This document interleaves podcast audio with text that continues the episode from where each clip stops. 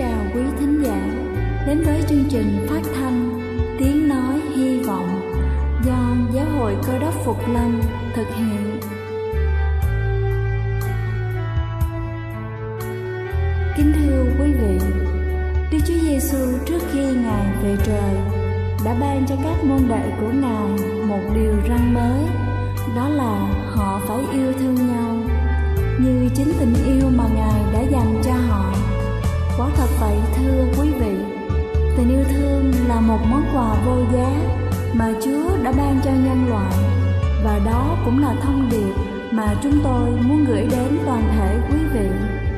Nếu quý vị muốn tìm hiểu thêm về chương trình, về niềm tin hoặc muốn nghiên cứu về lời Chúa, xin quý vị gửi thư về chương trình phát thanh Tiếng Nói Hy Vọng, địa chỉ 224 Phan Đăng Lưu, phường 3, quận Phú Nhuận, thành phố Hồ Chí Minh hoặc gửi email cho chúng tôi theo địa chỉ tiếng nói hy vọng amoc@gmail.com.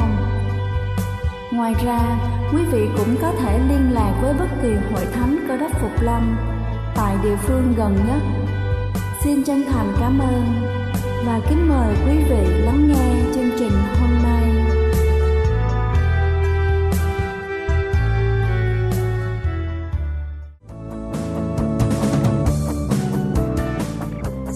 Chào quý vị thính giả đang lắng nghe chương trình phát thanh tiếng nói hy vọng buổi sáng ngày hôm nay. Kính thưa quý vị, theo giới chuyên gia, máu là nguồn dinh dưỡng quý giá. Nếu máu lưu thông kém, các cơ quan trong cơ thể sẽ không được cung cấp được oxy và dưỡng chất gây ra rất nhiều vấn đề cho sức khỏe và sau đây tôi xin được trình bày một số biến chứng nguy hiểm do máu lưu thông kém gây ra. Đầu tiên đó chính là tai biến mạch máu não. Nếu không lưu thông tốt, lượng máu lên não kém sẽ gây nên chứng rối loạn tuần hoàn. Từ đây sẽ xảy ra hiện tượng phù não, gây loạn tâm lý từ nhẹ đến nặng, đặc biệt là tai biến mạch máu não. Người bệnh thường bị đau đầu dữ dội, buồn nôn, nôn, méo miệng, liệt chi, dần đi vào hôn mê, đại tiểu tiện không tự chủ. Nếu cấp cứu không kịp thời, bệnh nhân có thể tử vong Căn bệnh này cũng có thể để lại nhiều di chứng nặng nề như là liệt người, bại não và méo miệng. Khi nhắc đến tai biến mạch máu não, người bệnh thường có dấu hiệu đột ngột như là đau đầu dữ dội, buồn nôn.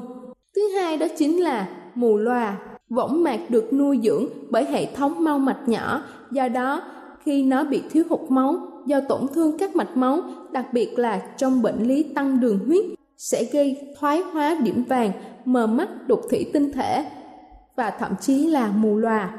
Thứ ba đó chính là nhồi máu cơ tim. Tim giữ vai trò bơm máu để nuôi các cơ quan trong cơ thể. Động mạch vành chịu trách nhiệm dẫn máu đến nuôi tim. Thiếu máu đến động mạch vành có thể gây sơ vữa mạch máu. Do tình trạng thiếu máu mạng tính của cơ thể, thiếu máu sẽ làm giảm chức năng co bóp cơ tim, gây ra bệnh lý thiếu máu cơ tim cục bộ, dẫn đến suy, rối loạn nhịp, nguy cơ nhồi máu, thậm chí là hoại tử cơ tim. Các triệu chứng của thiếu máu cơ tim là đau thắt ngực khi gắng sức, sâu xương ức, đau nhói thắt chặt, lan ra vai trái, cánh tay và bàn tay trái. Bệnh tiến triển lâu ngày sẽ thành suy tim. Thứ tư đó chính là suy thận. Thận có chức năng bài tiết các chất cặn bã, đồng thời có vai trò điều hòa huyết áp, thiếu máu tới cơ quan này có thể là do nguyên nhân thiếu máu toàn cơ thể hoặc là hẹp động mạch thận. Biểu hiện bệnh là tình trạng tăng huyết áp, ure, retinin dẫn đến nhiễm độc tế bào có thể gây mệt mỏi, nặng hơn là gây hôn mê do nhiễm độc tế bào não. Thiếu máu thận mạng tính làm teo suy giảm các chức năng thận dẫn tới các triệu chứng như là tràn dịch, đa màng, khó thở. Thứ năm đó chính là thoái hóa khớp. Để hoạt động thoải mái và dễ dàng, các khớp trong cơ thể cần được cung cấp một lượng máu cần thiết để cung cấp năng lượng cho các cơ hoạt động. Khi thiếu máu đến khớp sẽ làm giảm chất nuôi dưỡng để tạo dịch, khiến cho các khớp khô lâu ngày dẫn tới dính, thoái hóa. Thứ sáu đó chính là nguy cơ tiểu đường. Tụy có hai chức năng chính đó là nội tiết và sản xuất insulin và ngoại tiết có chức năng sản xuất các men tiêu hóa thiếu máu cung cấp cho tụy làm giảm cả hai chức năng này dẫn đến rối loạn chuyển hóa đường. mỡ và thiếu hụt các men tiêu hóa. Trường hợp thiếu nặng có thể gây ra hoại tử, gây viêm tụy cấp, giải phóng các men tiêu hóa, ảnh hưởng đến các nhu mô xung quanh và cuối cùng đó chính là suy gan mãn tính. Gan có vai trò dự trữ, tổng hợp, chuyển hóa, tạo năng lượng và đồng thời có chức năng cử động. Khi thiếu máu, gan sẽ kém, suy giảm chức năng mạng tính, gây ra các chứng gầy sụt cân, chán ăn, giảm tiêu hóa do giảm tiết mật, mệt mỏi, suy nhược cơ thể. Kính thưa quý vị, tôi vừa trình bày xong những biến chứng hết sức nguy hiểm do lưu thông máu kém. Hy vọng qua bài sức khỏe trên, chúng ta sẽ biết cách chăm sóc sức khỏe của chính mình hơn nữa, lắng nghe cơ thể để phát hiện ra các triệu chứng nguy hiểm đã kể trên. Cầu xin Chúa ở cùng và ban phước trên đời sống sức khỏe của quý vị. Đây là chương trình phát thanh Tiếng Nói Hy Vọng do Giáo hội Cơ đốc Phục Lâm thực hiện. Nếu quý vị muốn tìm hiểu về chương trình hay muốn nghiên cứu thêm về lời Chúa, xin quý vị gửi thư về chương trình phát thanh Tiếng Nói Hy Vọng, địa chỉ 224 Phan Đăng Lưu, phường 3, quận Phú Nhuận, thành phố Hồ Chí Minh hoặc gửi email cho chúng tôi theo địa chỉ tiếng nói hy vọng amos@gmail.com. Ngoài ra, quý vị cũng có thể liên lạc với bất kỳ hội thánh cơ đốc Phục Lâm tại địa phương gần nhất. Xin chân thành cảm ơn và kính mời quý vị tiếp tục lắng nghe chương trình hôm nay.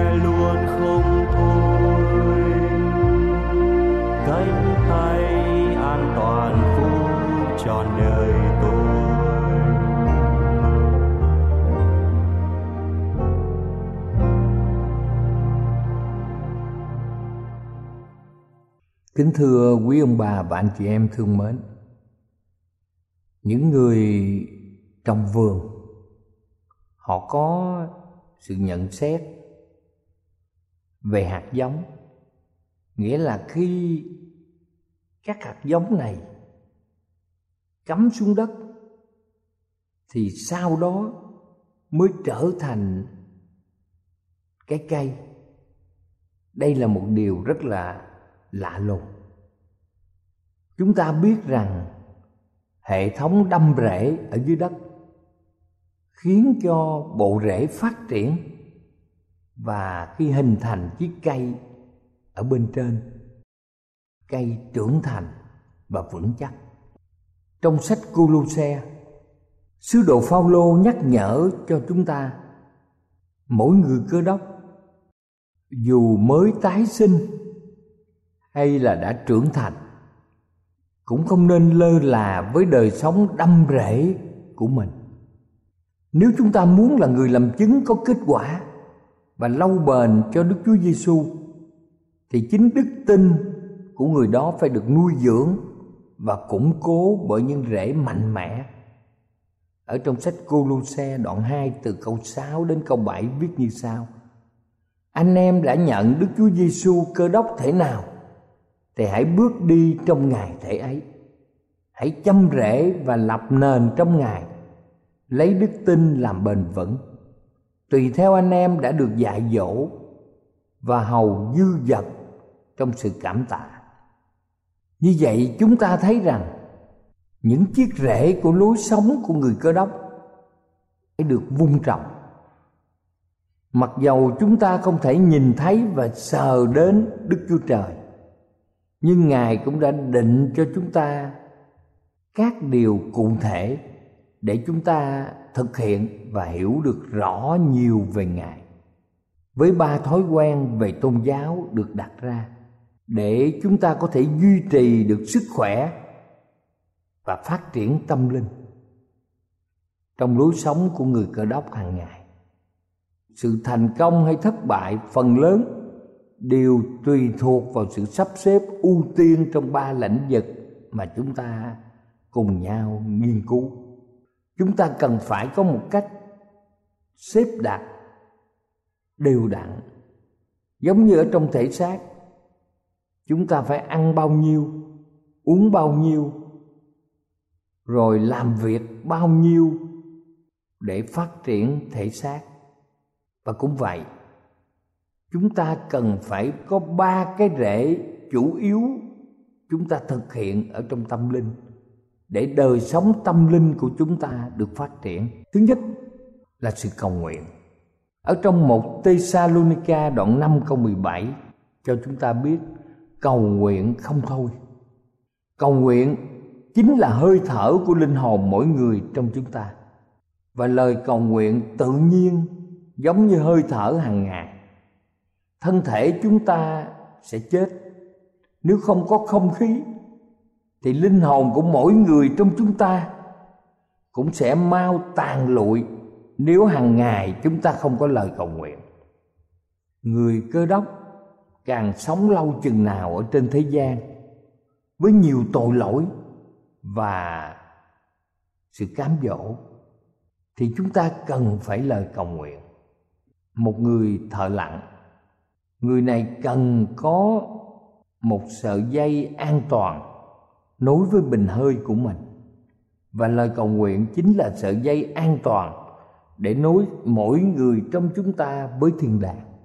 Lời cầu nguyện không phải là một sự sắp xếp để chúng ta luôn đóng vai trò tiêu cực ở trong việc cầu nguyện. Đức chúa trời không điều hành sợi dây an toàn nhưng ngài đặt sự kiểm soát, sợi dây đó trong bàn tay chúng ta. Bằng cách chúng ta thực hành lời cầu nguyện này, thì chúng ta biết về phật, chúng ta biết về mặt tâm linh, chúng ta sẽ phát triển.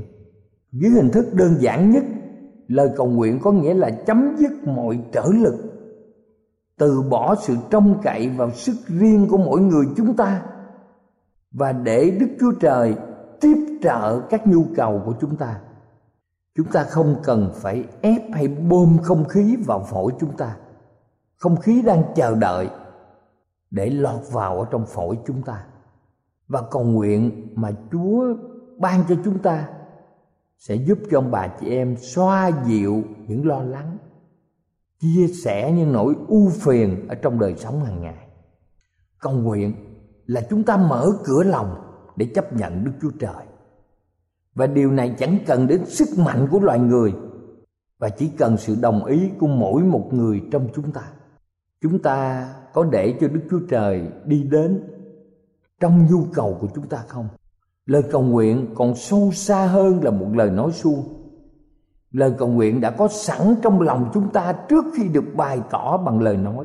Trong lời cầu nguyện là hiện trạng của nỗi lòng của mỗi người trong chúng ta.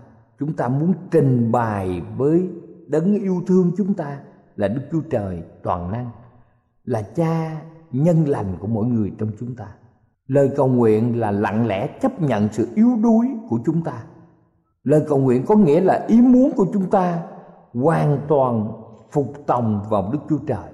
Lời cầu nguyện là do ngài tạo ra, hầu cho người yếu đuối nhất nghèo khổ nhất, khó khăn nhất trong vòng chúng ta cũng có thể sử dụng được tài nguyên dồi dào này. Thưa quý vị, không phải lời cầu nguyện của chúng ta cảm động đức chúa trời để ngài cứu chúng ta, mà chúng ta biết rằng đức chúa trời bị cảm động chính vì tình thương lớn lao của ngài đối với mỗi người chúng ta. Khi chúng ta công nhận sự yếu đuối bất toàn của mình trước thượng đế, trước đấng toàn năng thì chúng ta để cho thánh linh có cơ hội giải quyết những nan đề trong cuộc sống mệt mỏi và chán nản của mỗi một người. Thứ hai, chúng ta cần phải học kinh thánh. Khi mà chúng ta có rễ, thứ nhất là sự cầu nguyện, chúng ta còn có một chiếc rễ mạnh mẽ, đó là học kinh thánh. Chúng ta có thể xem trong sách Matthew đoạn 4 câu 4 viết như sau, người ta sống chẳng chỉ nhờ bánh mà thôi song nhờ mọi lời nói ra từ miệng Đức Chúa Trời. Học Kinh Thánh một cách điều đặn là một trong những phương tiện chủ yếu và cấp bách nhất cho sự bồi dưỡng tâm hồn. Đó là một trong ba điều cụ thể, ba phương cách của ân điển để làm cho chúng ta nhận thức được nhiều điều tuyệt diệu về Đức Chúa Trời. Chúng ta hiểu được bản tánh của Đức Chúa Trời. Nếu lời cầu nguyện chính là hơi thở của linh hồn, thì học kinh thánh là đồ ăn, là thức uống cho tâm linh của chúng ta. Và chúng ta biết rằng cả hai cái rễ, sự cầu nguyện và việc học kinh thánh đều rất quan trọng cho mỗi người chúng ta. Tuy nhiên, đối với lời cầu nguyện, chúng ta ý thức được rằng chúng ta hoàn toàn kiểm soát thì giờ và nỗ lực chúng ta để đọc kinh thánh chính chúng ta quyết định về phần thưởng rút ra từ sự tập dượt này. Phần thưởng trực tiếp tương xứng với nỗ lực chúng ta. Đọc kinh thánh, không phải là một nhiệm vụ tự động. Ngoài ý muốn và có tính cách biểu diễn của một người cơ đốc. Nhưng thật sự, đọc kinh thánh không phải là một điều bó buộc. Không phải là do vị mục sư chủ tọa hay là ban trị sự tổ chức thi cử mà mình phải đọc kinh thánh. Nhưng đây là một sự hiểu biết. Đây là một điều tự nguyện. Khi chúng ta đề cập đến cái rễ quan trọng này, thì sự thành công hay thất bại của người cơ đốc vẫn tùy thuộc vào trình độ hiểu biết của mỗi người. Sự tưởng nhớ có hệ thống đối với kinh thánh là một trong những hình thức có lợi nhất để nuôi dưỡng linh hồn. Mới đây người ta đã nghe một nhà lãnh đạo cơ đốc giáo đầy nhiệt tâm đề cập đến kinh thánh như sau. Trước khi chết, tôi muốn biết mọi điều trong cuốn sách này. Thưa quý ông bà chị em, không ai có thể thay chúng ta ăn, không ai có thể thay chúng ta uống, không ai có thể thay chúng ta hít thở. Mỗi một người phải tự mình ăn, tự mình uống và tự mình hít thở. Không ai có thể tự nghiên cứu kinh thánh thế chúng ta.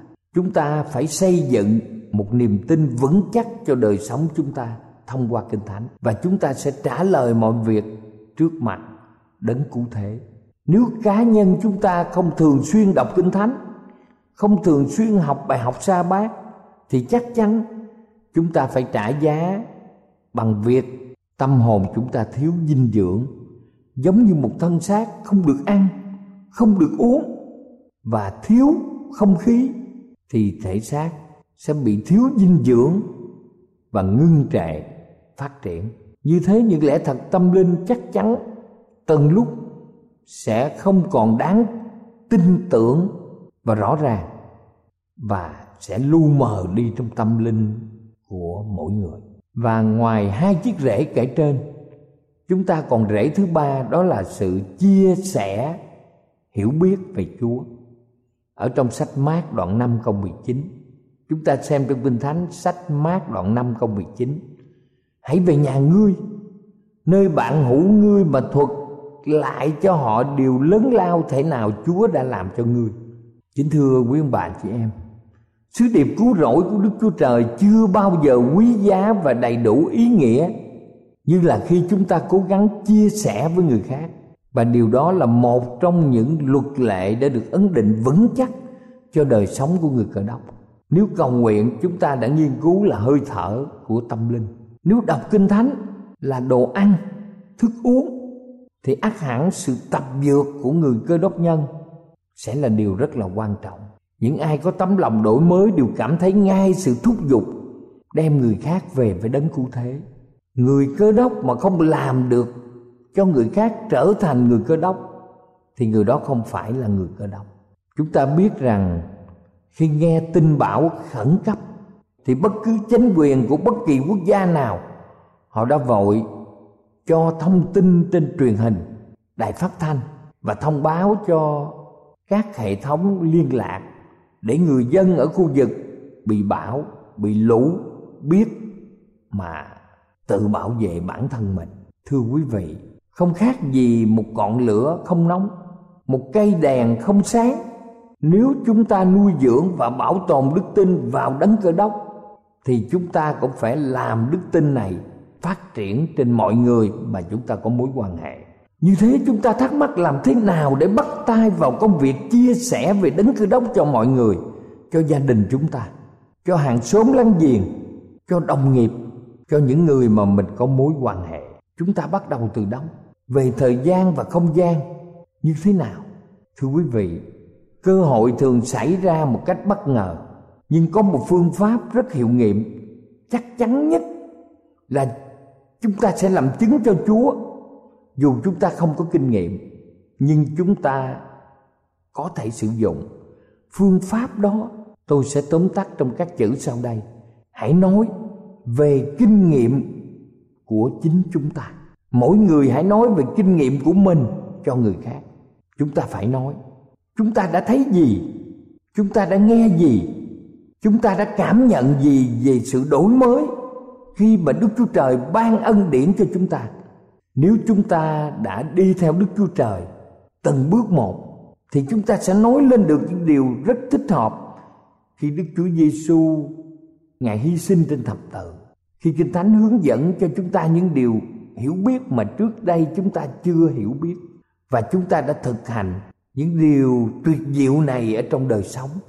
Mà những điều này đã đem sự bình an, đem sự vui mừng ở trong đời sống chúng ta.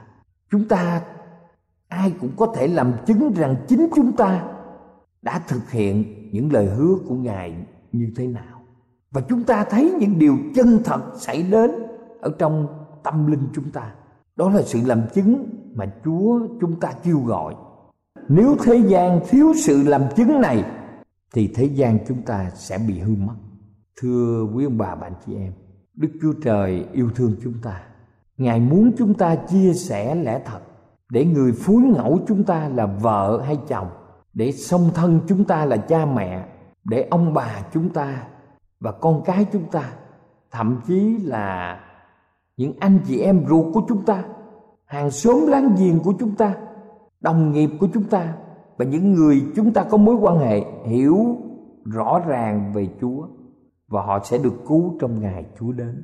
Thưa quý ông bà bạn chị em, cái cây muốn phát triển phải cần có bộ rễ và chúng ta biết rằng cây tre khi mà từ bụng măng cây tre phát triển chúng ta biết rằng trong nhiều năm nó không mọc lên cao mà nó phát triển bộ rễ và khi bộ rễ của nó chằng chịt rồi đó, thì cây tre phát triển lên trên rất nhanh chóng. Và giàu có những trận cuồng phong, chúng ta thấy rất khó mà những trận cuồng phong này có thể bật được rễ của cây tre. Do đó rễ thứ nhất trong đời sống tâm linh của chúng ta là cầu nguyện. Rễ thứ hai trong đời sống tâm linh là học kinh thánh. Rễ thứ ba là chia sẻ tự hiểu biết về chúa cho người khác ba chiếc rễ này sẽ khiến chúng ta nhận biết Đức Chúa Giêsu một cách rõ ràng, sẽ khiến chúng ta chăm rễ và lập nền trong Ngài, sẽ khiến chúng ta lấy đức tin làm bền vững và thưa quý vị, chúng ta được dạy dỗ bởi lời kinh thánh, và chắc chắn chúng ta sẽ có một đời sống dư dật trong sự cảm tạ Chúa, đấng yêu thương và đấng chăm gìn cho mỗi người chúng ta.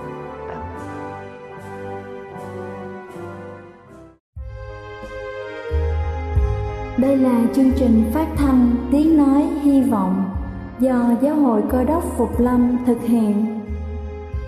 Nếu quý vị muốn tìm hiểu về chương trình hay muốn nghiên cứu thêm về lời Chúa, xin mời quý vị gửi thư về chương trình phát thanh Tiếng Nói Hy Vọng, địa chỉ 224 Văn Đăng Lưu, phường 3, quận Phú Nhuận, thành phố Hồ Chí Minh hoặc gửi email cho chúng tôi theo địa chỉ tiếng nói hy vọng amos@gmail.com Ngoài ra, quý vị cũng có thể liên lạc với bất kỳ hội thánh cơ đốc phục lâm tại địa phương gần nhất.